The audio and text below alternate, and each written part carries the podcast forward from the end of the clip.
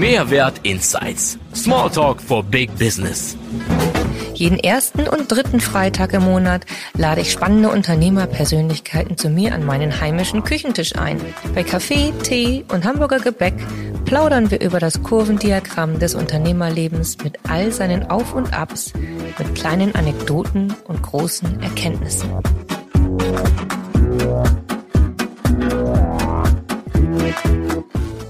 Herzlich willkommen, Jörn Dupin von Büchner Kommunikation Netzwerke. Ich freue mich sehr, dass du da bist. Ja, hallo Anna. Ich freue mich auch, bei dir zu sein. Wir wollen heute mal wieder über die Herausforderungen selbstständiger Unternehmer sprechen.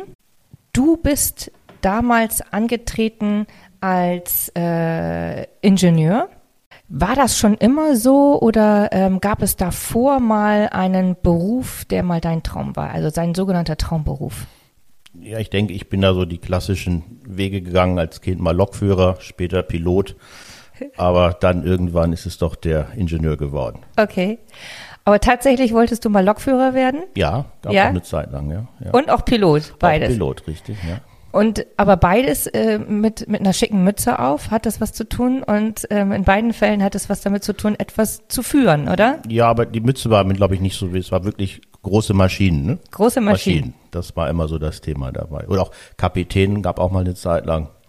Daher also immer die größeren. Die größeren Maschinen und Führungspositionen. Ja, gut. Das ist klar, so, oder? Wenn, ja, dann richtig. Ja. Obwohl es kein Matrose sein. Ja, klasse. Das finde ich gut. Und dann hast du dich aber entschieden, während deines Studiums nochmal umzuschwenken. Wie kam das dazu? Ja, habe ich angefangen, Konstruktionstechnik zu studieren und habe dann aber gemerkt, dass das eben sehr einseitig ist. Also es war wirklich sehr stark ausgerichtet auf nur konstruktive Bereiche und ich wollte mich eigentlich ein bisschen breiter aufstellen und habe dann den Wirtschaftsingenieur entdeckt, ja, als das Studium, was eben beides umfasst, sowohl den betriebswirtschaftlichen als auch den technischen Teil. Und dann bist du mit deinem abgeschlossenen Studium als Wirtschaftsingenieur in Konzerne gegangen und hast dort vor allem im Vertrieb für den Konzern oder für auch größere mittelständische Unternehmen deine Fähigkeiten zur Verfügung gestellt. Richtig. Ich bin in meinem Berufsleben durch viele Firmen gegangen und habe aber fast immer im vertrieblichen Bereich gearbeitet. Mhm. Was war da deine größte Herausforderung als Angestellter?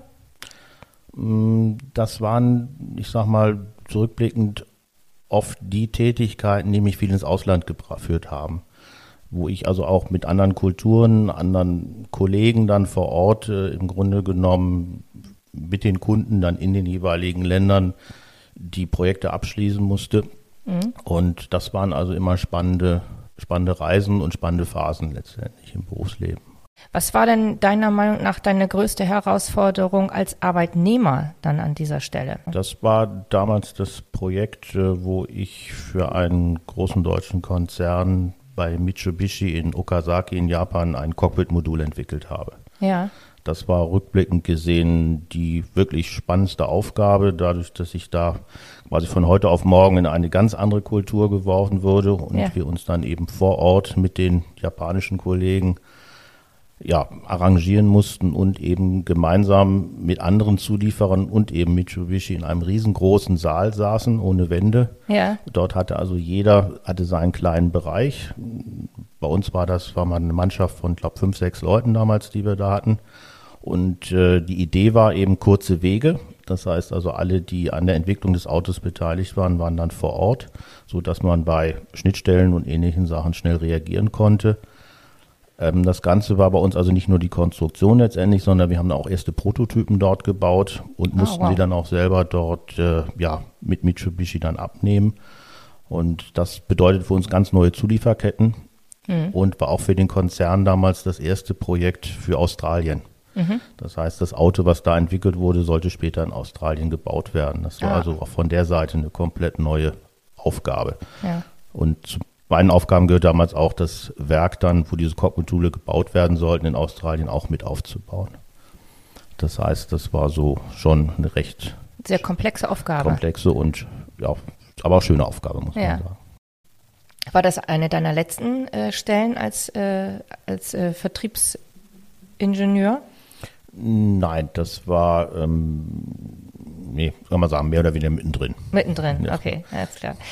Und wie kam es dann dazu, dass du bist ja jetzt selbstständig, deine Firma, erzähl mal was darüber. Erzähl mal was von deiner Firma Büchner. Ja, die Firma Büchner Kommunikation Netzwerke GmbH ist spezialisiert auf die IT-Infrastruktur. Mhm. Das heißt, wir installieren das ganze Netzwerk in Gebäuden.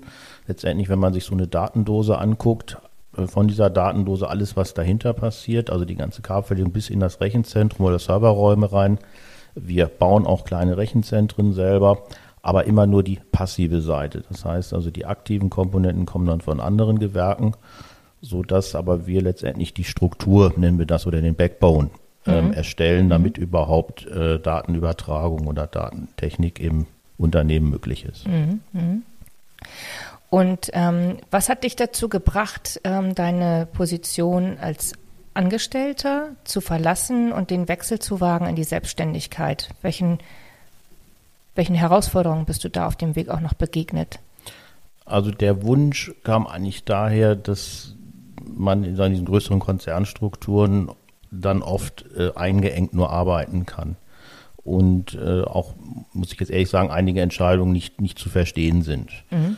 Sodass ich dann irgendwann zur Überzeugung gekommen bin, so fürs dritte Drittel meines Berufslebens nochmal wirklich einen ganz anderen Ansatz zu wählen. Und da bot sich eben die Selbstständigkeit an, wo man letztendlich für sein Handeln und Tun 100% verantwortlich ist. Mhm. Und die Entscheidung, die man trifft, auch sofort sehen kann, ob sie richtig sind oder nicht, beziehungsweise auch schnell und einfach gegensteuern kann, ohne dass große Hierarchien oder Strukturen dort einzubinden sind. Das war eigentlich so die Hauptmotivation, nochmal zu wechseln. Die Branche selber hat sich eigentlich mehr oder weniger dadurch ergeben, dass ich suchte was also Zukunftsperspektive hat und eben in Norddeutschland. Mhm. Und da es nicht so viel an Firmen hier oben gibt wie in Süddeutschland, hat das eben auch ein bisschen länger gedauert, dann das richtige Unternehmen zu finden. Und umso froher war ich dann, als ich dann über die Büchner Kommunikationsnetzwerke GmbH eine Chance bot, die ich dann letztendlich auch ergreifen konnte. Also ich sag mal, das, was du jetzt benötigst an Know-how, an Fähigkeiten, als Selbstständiger dein Unternehmen zu leiten, das hast du ja über all die ganzen Jahre zuvor in den Konzernen auch gesammelt und, sagen wir mal, weit darüber hinaus wahrscheinlich mehr Fähigkeiten gesammelt, als die du jetzt wahrscheinlich als selbstständiger Unternehmer anwenden kannst. Kannst du das so unterschreiben? Oder? Ja, ich sag mal, ich habe in den Konzernen oder auch in diesen, war ich auch in Führungspositionen, wo man schon nochmal gewisse Skills sich erarbeiten konnte oder erworben hat. Aber auf der anderen Seite jetzt mit der Selbstständigkeit sind noch sehr viel mehr Sachen dazugekommen. Welche Sachen sind das denn im Gegensatz zu dem, was du vorher dann alles erlernt hattest? Ja, also man hat jetzt einen noch größeren Verantwortungsbereich. Das geht also eben los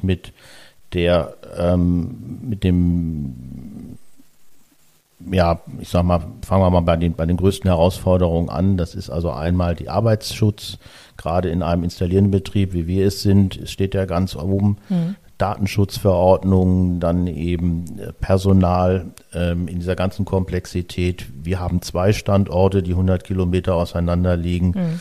An das alles zu handeln, dann eben mit den verschiedenen Mitarbeitern gucken, dass die auch immer alle entsprechend ausgelastet sind, beziehungsweise die Einsätze zu koordinieren, auch in Verbindung mit Krankheiten, mit längeren Ausfällen, dort immer die richtigen Entscheidungen zu treffen. Das ist schon wirklich sehr, sehr spannend und macht das Ganze wirklich sehr, sehr herausfordernd. Ja. Hast du noch eine zweite Führungsebene bei dir eingebaut in deinem Unternehmen? Ja, wir haben sowohl im ersten und zweiten, also wir haben Hamburg und Schwerin sind wir tätig. Dort habe ich jeweils noch einen Standortleiter, kann man sagen, der die meisten Dinge übernimmt, die jetzt in das Tägliche fallen. Aber trotzdem bei der Größe, die wir haben, bleibt eben immer noch viel, viel Arbeit, auch was jetzt die normalen Routinen angeht, auch bei mir hängen. Mhm. Und sagen wir mal, also gerade jetzt die Auslastung der Mitarbeiter, also ein Mitarbeiter, der nicht richtig ausgelastet ist, ist ein sehr teurer Mitarbeiter. Ja. kann ich mir vorstellen, dass das natürlich eine der größeren Herausforderungen gerade ist, wenn man auch neu übernommen hat, wenn man ein Unternehmen gerade neu übernommen hat. Im Grunde genommen hast du ja die Nachfolge angetreten aus einem bestehenden Unternehmen. Wie lange hat das Unternehmen schon vorher existiert? Knapp 30 Jahre. Knapp 30 Jahre, das ist richtig, richtig lange. Ja, das Unternehmen hat sich auf diesen Bereich spezialisiert, die letzten Jahre noch stärker. Und das Konzept hat sich bewährt und ich denke, das auch weiter erfolgreich fortführen zu können. Ja, und solange die Energie immer noch durch Kabel fließt und nicht durch die Luft transportiert wird. Ja, ich sag mal, es gibt natürlich diese WLAN, die machen wir auch. Ja. Wir installieren auch WLAN-Accesspunkte, aber die sicherere und eigentlich immer noch schnellere Datenübertragung findet halt per Kabel statt. Und es ist ja auch die Vorstufe zu allen weiteren Anbindungen. Also wenn das ist die Vorstufe zur Cloud. Wenn man die Kabelanbindung nicht im Vorwege hat, irgendwo muss ja die Daten müssen ja irgendwo an irgendeiner Stelle übertragen werden. Also richtig. Also anders kann es ja nicht funktionieren. Auch ein WLAN-Access-Point muss irgendwo angeschlossen sein. Ja. Das ist richtig. Ja. Genau. Ja. Zumindest für den Datenfluss und für den Input in ein Unternehmen und dann eben auch den nötigen Output wiederum. Dafür seid ihr zuständig. Genau. Wenn du jetzt dann denkst an deine, an die Führung deines Unternehmens, die Auslastung der Mitarbeiter, was du vorhin erzählt hattest. Klar, Datenschutz ist ein Riesenthema, das kann ich mir schon natürlich gerade in eurem Fall speziell vorstellen, aber das sind alles so das ist alles Know-how, was man sich aneignen kann, womit man, glaube ich, was auch kalkulierbar ist in gewisser Weise. Hingegen aber Mitarbeiterführung, hat man genügend Fachkräfte, hat man zu wenig gerade, ist ja sowieso ein brandaktuelles Thema, wird auch bestimmt noch viele Jahre so bleiben. Was meinst du, was ist da so deine größte Herausforderung zum Thema auch Nachwuchs? Ja, im Grunde genommen ist so, wenn ich jetzt zurückblicke, ich mache das jetzt ein gutes Jahr, ist wirklich das Thema Personal das, was am aufwendigsten und ich sag mal die meisten Herausforderungen mit sich bringt. Denn wie du eben richtig sagst, es gibt nicht genügend Fachkräfte und wir suchen eben auch, wie fast alle anderen Unternehmen, zusätzliche Mitarbeiter.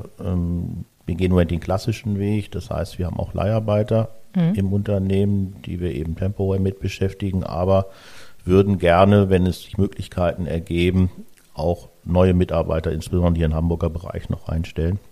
Wir haben jetzt Glück gehabt, zum 1. März habe ich einen sehr guten neuen Kollegen gefunden, aber wir haben sicher noch 1-2 Positionen frei, die wichtig wären, um auch weiter am Markt wachsen zu können. Und herzlichen Glückwunsch. Danke. Die ganzen Möglichkeiten, die sich bieten, nutzen zu können. Ja. Wie bist du denn überhaupt aufmerksam geworden auf Büchner Kommunikation Netzwerke? Es gibt eben Unternehmen, die sich darauf spezialisiert haben, weil dieser Nachfolgemarkt ist auch ein ganz spannendes Thema zurzeit, da eben viele Unternehmer jetzt in ein Alter kommen, wo sie das Unternehmen gern abgeben würden, aber häufig keinen geeigneten Nachfolger sowohl im Unternehmen als auch vielleicht in der Familie finden, sodass da auch nach extern verkauft werden muss oder die Alternative ist halt, das Unternehmen zu schließen, was aber viele natürlich nicht möchten, sodass wirft ja auch kein Geld mehr ab. Also richtig, genau. Wäre ja verrückt, dann hätte der Selbstständige ja quasi nur für seine Lebenszeit, Arbeitszeit gesorgt und nicht für seine Lebenszeit. Das genau, ja gut, wenn er nicht vorgesorgt hat. Ne? Ja, natürlich, davon ist auszugehen, dass man vorgesorgt hat, aber auch je nachdem, wie das Unternehmen dann läuft. Ja, ist natürlich der günstigste Fall, dass ich es dann auch für einen, guten Wert verkaufen kann und dann noch mal einen zusätzlichen Bonus habe. So ist es, ja, genau. Okay. Ja. Wie gesagt, gibt es einen Markt inzwischen für, also wer sich dafür interessiert, der findet auch relativ schnell die entsprechenden Seiten. Auch der deutsche Staat hat inzwischen eine Börse am Laufen, wo man also das Unternehmen eintragen kann, aber auf der anderen Seite sich auch als Suchender melden kann, kriegt man dann eben entsprechende Angebote, wenn das zusammenpasst. Und dann hast du gefiltert, was du suchst, welche Branche du suchst und welche Größenordnung. Ja. Und sowohl auch finanziell vom Volumen her als auch wahrscheinlich Mitarbeiter. Ja gut, das muss man so ein bisschen sehen. Also es gibt jetzt nicht so viele Kriterien, die man anklicken kann, aber wichtig ist natürlich der Standort, dass das irgendwo in einem Bereich ist, wo man auch selber sich sieht und Größe, klar, ne? Mhm. Auch wichtig. Mhm. Und ja, dann ergibt sich eben eins zum anderen, es finden erste Gespräche statt, man kriegt die ersten, sagen wir mal, Auswertungen, Dokumente, kann sie sich angucken und dann trennt sich relativ schnell die Spreu vom Weizen und dann bleiben in der Regel nur relativ wenige über, mit denen man dann wirklich tiefer in die Verhandlung geht. Ja, und das ist wahrscheinlich auch abhängig dann davon, also nicht nur rein die Hard Facts, die dafür entscheidend sind, sondern auch welche menschlichen Werte dahinter stecken, oder? Spielt das überhaupt gar keine Rolle? Ich denke, also für mich zumindest, ich kann jetzt ja nur für mich sprechen, ein wichtiger Faktor war natürlich für mich auch, dass ich mit dem Verkäufer so auf einer Wellenlänge schwimme. Mhm. Denn man hat ja eine gewisse Einarbeitungszeit auch zusammen, also zumindest habe ich das so mit ihm vereinbart. Und das Ganze kann eigentlich nur gut funktionieren, wenn man sich auch versteht und sagen wir mal so ähnlich ähnlichen Wertekanon hat auch, ne? Genau, und auch so eine ähnliche Ausrichtung hat. Mhm. Und meinem Vorgänger war es eben extrem wichtig, jemanden auch zu finden, der das Unternehmen in der jetzigen Form weiterführt und es nicht in einen Konzern oder Ähnliches eingliedert. Ja. Weil er eben auch das, was er da geschaffen hat, auch für die Mitarbeiter natürlich die Perspektive weiter entsprechend behalten wollte. Ja, und das finde ich eigentlich besonders spannend, weil es ist ja quasi das, also wenn man ein Unternehmen gründet oder auch übernimmt, ist es das jeweilige Baby des Unternehmers. Ja. Und das Baby des Unternehmers, da steckt natürlich, da steckt eine Unternehmenskultur drin, aber die Kultur, die muss ja erst geschaffen werden. Die existiert ja nicht, weil sie zufälligerweise Teil der Gesellschaft ist, sondern die wird kreiert vom Unternehmer selbst. Und diese Unternehmenskultur wird kreiert auf Basis von tiefen Wertehaltungen, die der Unternehmer mit sich bringt und auch Visionen, die der Unternehmer für sein Unternehmen gerne haben möchte, wo es mal enden soll.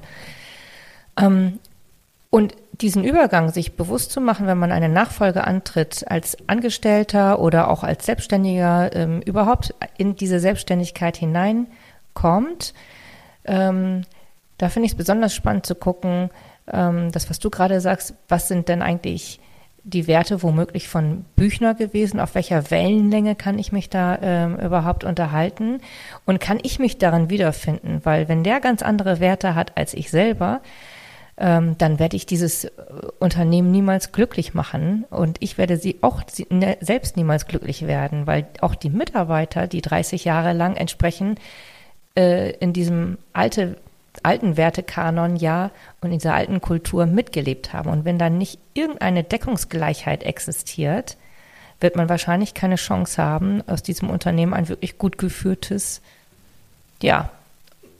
Unternehmen werden zu lassen.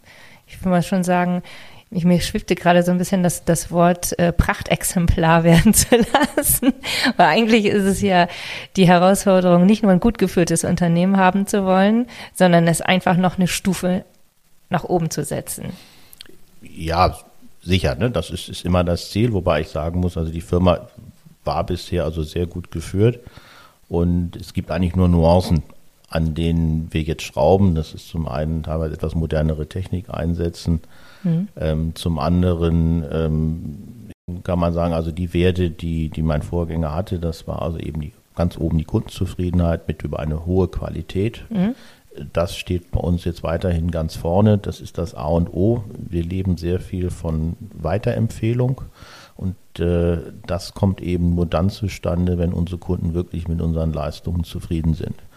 Und das aufrechtzuerhalten, das ist meines Erachtens das Entscheidende. Der Serviceanteil, ne? Genau, ne? Dass wir eben zu dem, was wir stehen, dass das auch passt. Und vieles von dem, was wir machen, kann dazu führen, wenn man es schlecht ausführt, dass das Unternehmen nicht mehr arbeiten kann, weil dann auf einmal die IT nicht mehr oder die Datenübertragung nicht mehr funktioniert. Und daher ist das teilweise so ein bisschen wie Operieren am offenen Herzen. Und das überlässt man eigentlich ungern, ich sag mal, dem Pfleger, sondern da findet man dann schon gern den spezialisierten Arzt. Und das ist eben genau das, wofür wir stehen. Das mit dem offenen Herzen, das hat mich jetzt gerade etwas irritiert. Ich habe immer dieses Bild im OP-Saal jetzt vor Augen. Ja, es ist tatsächlich so, wenn wir die Datenschränke öffnen, ne, das ist wie das Herz, sagen wir mal, eines Menschen. Ne? Wenn ich da die falschen Strippen ziehe, Ja, verstehe. Dann ist man erstmal lahmgelegt, komatös, ja, also sozusagen. Unternehmensseitig, ja. Es ist alles beherrschbar, alles machbar, aber ich brauche halt sehr gut ausgebildete Mitarbeiter und eben diese entsprechende, sagen wir mal, Einstellung, ne, solche Sachen auch vernünftig auszuführen und sie eben aber auch punktgenau auszuführen. Weil wenn jetzt wir zum Beispiel Unternehmen an einem Samstag oder Freitagabend anfangen, gewisse Schränke umzubauen, dann muss er sich darauf verlassen können, dass er Montag früh wieder arbeiten kann. Mhm. Und wenn das nicht geht, dann hat das Unternehmen ein Problem.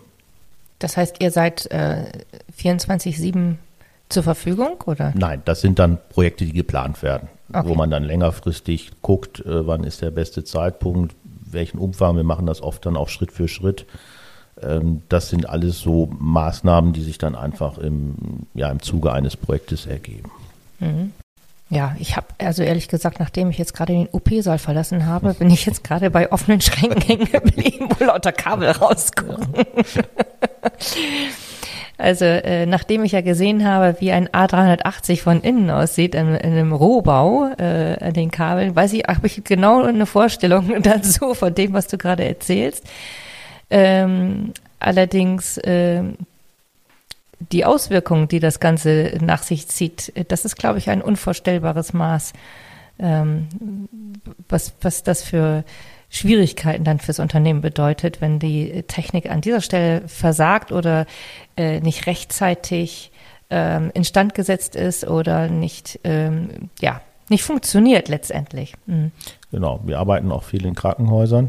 Da ist das Thema natürlich auch noch von der anderen Seite ganz wichtig. Ja. Kommt dann auch natürlich die Gesundheit der Patienten dazu. Wenn die medizinischen Geräte nicht richtig funktionieren können, hat das dann direkte Auswirkungen auch auf die Katastrophe. Ne? Ja. Und daher sind das also ganz sensible Bereiche, die eben entsprechend betreut werden müssen. Mhm. Da ist das Verantwortungsgefühl in alle Richtungen wichtig. Also deinen Mitarbeitern gegenüber auf der einen Seite, den zwei Standorten gegenüber sozusagen im Sinne von der anderen Führungsposition, aber auch den Kunden gegenüber und dann eben auch deren Kunden gegenüber. Ja. Ist dir diese Tragweite von vornherein so bewusst gewesen, als du diese Selbstständigkeit angegangen bist? Ja, also das war mir schon bewusst. Mhm. Das ist einfach gehört, denke ich, zum Unternehmertum dazu, dass man letztendlich ja dafür sorgen möchte und muss, dass alle zufrieden sind, im Idealfall. Und dazu gehört eben natürlich ganz entscheidend die Kundenseite, beziehungsweise alles, was noch damit zusammenhängt, aber genauso stark eben auch der interne Bereich.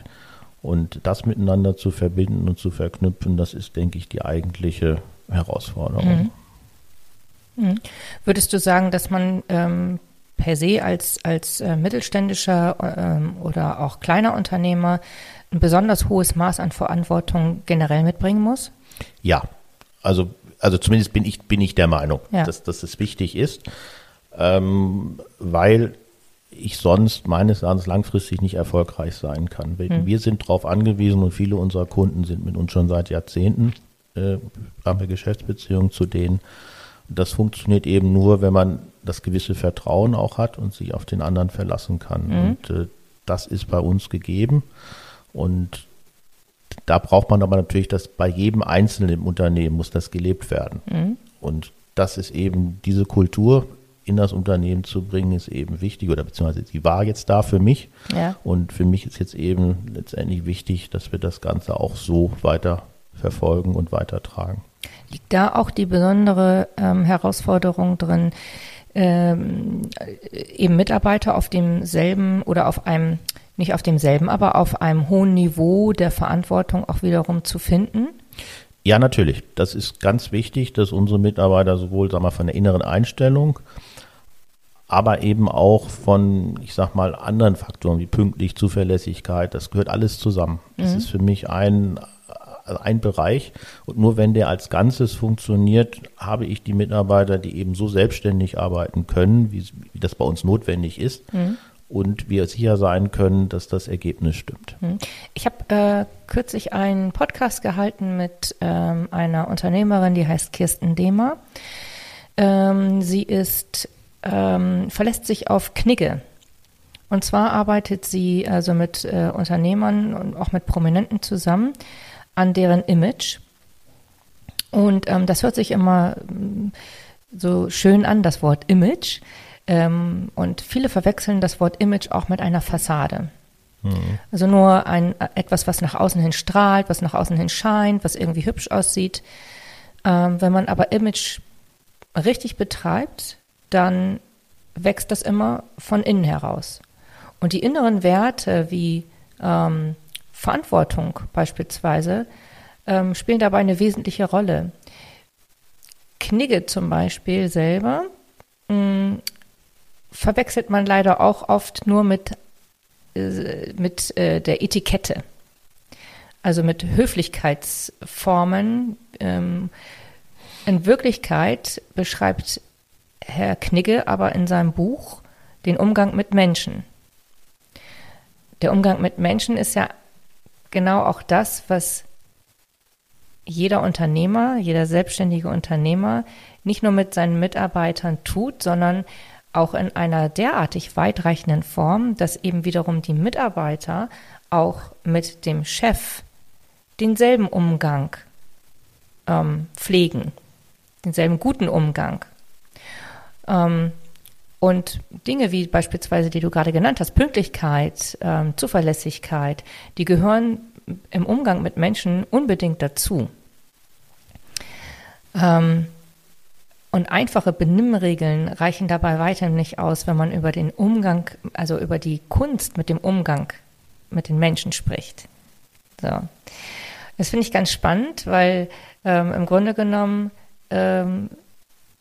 erzählst du gerade genau das, was was, glaube ich, alle Unternehmer angeht, was eben wahrscheinlich der Knackpunkt ist. Einer der Knackpunkte ist, gute Mitarbeiter zu finden. Eben über die Kunst des Umgangs mit dem Menschen, um sich darin, um sie zu beherrschen, diese Kunst. Könntest du das, könntest du da mitgehen? Kannst du das? Ja, das ist genau das, was du beschreibst. Das ist eben wichtig, dass man das muss von A bis Z gelebt werden. Hm. Da gehört natürlich auch der Umgang im eigenen Unternehmen untereinander mit dazu. Und das ist im Grunde genommen, wie ich es anfangs schon mal sagte, eine der größten Herausforderungen auf diesem, sehr komplexen Bereich, der ja eben nicht auch sehr viel Psychologie mitspielt, dort eben die richtigen Töne oder auch Maßnahmen zu finden, damit das Ganze wirklich in die richtige Richtung läuft. Mhm. Und gibt es zwar vielleicht gewisse Tools, die man nutzen kann, aber auf der anderen Seite ist da auch, denke ich, sehr viel Intuition gefragt und Einfühlungsvermögen. Gerade in der heutigen Zeit, wo eben, man eben sehr viel auch auf die Mitarbeiterbindung Wert legen muss, natürlich auch für Neueinstellungen, aber dort eine Unternehmenskultur oder zu schaffen, wo eben sich die Mitarbeiter so wohlfühlen, dass sie eben bleiben, auch wenn man jetzt nicht immer vielleicht den höchsten Lohn zahlen kann oder die wenigsten Stunden arbeitet. Das ist schon die größte Herausforderung letztendlich. Ja, und auch in einer Zeit, wo wir eigentlich viele Individualisten haben und wo die Zahl der Individualisten auch steigt, also ohne das jetzt negativ zu meinen, aber es ist die gesellschaftliche Form auch geradezu, dass der Individualismus ja groß geschrieben wird. Wir haben lauter kleine Mikrokulturen und Mikroeinheiten, sagen wir mal, in der sich Individualisten wiederfinden, aber in Wirklichkeit sind wir ja Menschen, die in einer Gesellschaft, in einer Gruppe leben und keine Einzelgänger. Und das empfinde ich auch gerade als besondere Herausforderung. Wie schafft man eine Kultur, eine Community, in der man sich gerne wieder sieht, in der man sich wohlfühlt, der man gerne beitreten möchte, aber trotzdem, sagen wir mal, auch der gewünschte Individualismus erhalten bleibt oder auch weiter, den man auch weiter leben darf. Ich glaube, das könnte nochmal so für die diese Schnittstelle überhaupt zu entdecken und auch weiter zu entwickeln für sein eigenes Unternehmen. Wo ist inwiefern kann ich die Kunst, mit dem Menschen umzugehen, sagen wir mal, noch besser für mein ganz eigenes Unternehmen insgesamt entwickeln und nicht nur für mich selber. Natürlich muss man bei sich selber erstmal anfangen, aber wie kann ich dieses integrieren in mein Unternehmen? Ja, das ist das eine, aber ich darf auf der anderen natürlich nicht vergessen, was mein Unternehmenszweck und Ziel ist. Mhm. Manchmal kommen die Mitarbeiter ja auch mit Ideen oder Anregungen, ja, und da muss man natürlich schon irgendwo gucken, was dann sinnvoll ist oder nicht. Wichtig ist für mich dann immer nur, demjenigen das so dazu, dass er auch versteht, wenn man jetzt vielleicht eine Entscheidung trifft, die er anders erwartet hätte, dass sie einfach mitnimmt. Ne, das bringt schon meines Erachtens einen ganz großen Schritt, denn wenn jemand etwas versteht, dann kann er das auch relativ einfach akzeptieren. Oder auch andere Ideen entwickeln daraufhin. Genau, ganz genau. Und das ist bei uns, also jetzt relativ gerade, jetzt jetzigen Phase auch spannend, weil wir eben in der IT einiges umstellen bei uns und auch neue Tools nutzen wollen und das kann ich nicht alles von mir abbilden, sondern da brauche ich die Unterstützung und auch die Ideen, wie man diese Tools sinnvoll vielleicht im Arbeitsalltag einsetzt, und da versuchen wir eben gerade auch eben gemeinsam die Wege zu finden, wie wir dann zukünftig mit den verstärkt IT-Bereichen dort dann unterwegs sind. Also agile Methoden wendest du jetzt an? Ich versuche es, ja. Ja, sehr schön. Sag mal, Jörn, erzähl doch mal, was so dein Highlight dieser Woche war. Ja, wir haben ja Freitag. Das Highlight dieser Woche. Jetzt haben wir Freitag, genau. Was haben wir, das ist denn diese Woche alles passiert? Jetzt muss ich erstmal scharf nachdenken.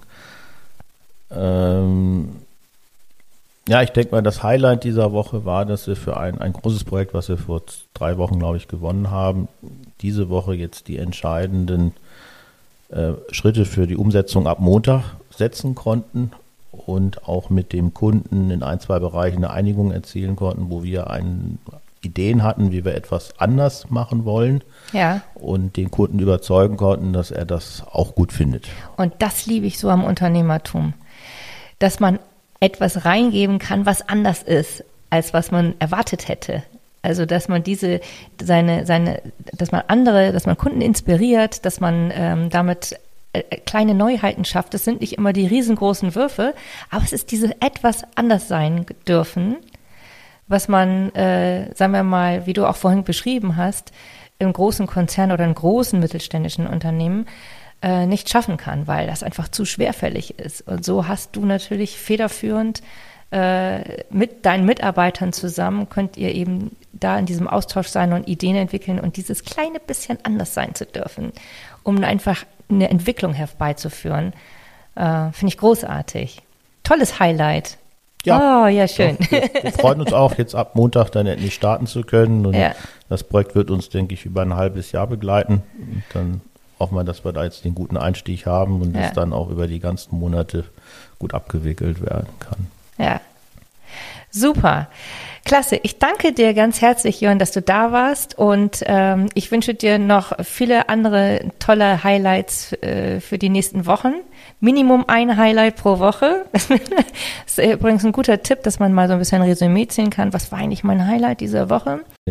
Ja, auch nochmal vielen Dank von meiner Seite, dass wir das interessante Gespräch führen konnten. Sehr gerne. Und ja, ich denke mal, es wird hoffentlich uns beiden zukünftig weiter mit viel Erfolg weitergehen im Unternehmertum. Ja, alles klar. Danke dir, Jörn. Okay. Danke dir auch. Ciao. Tschüss.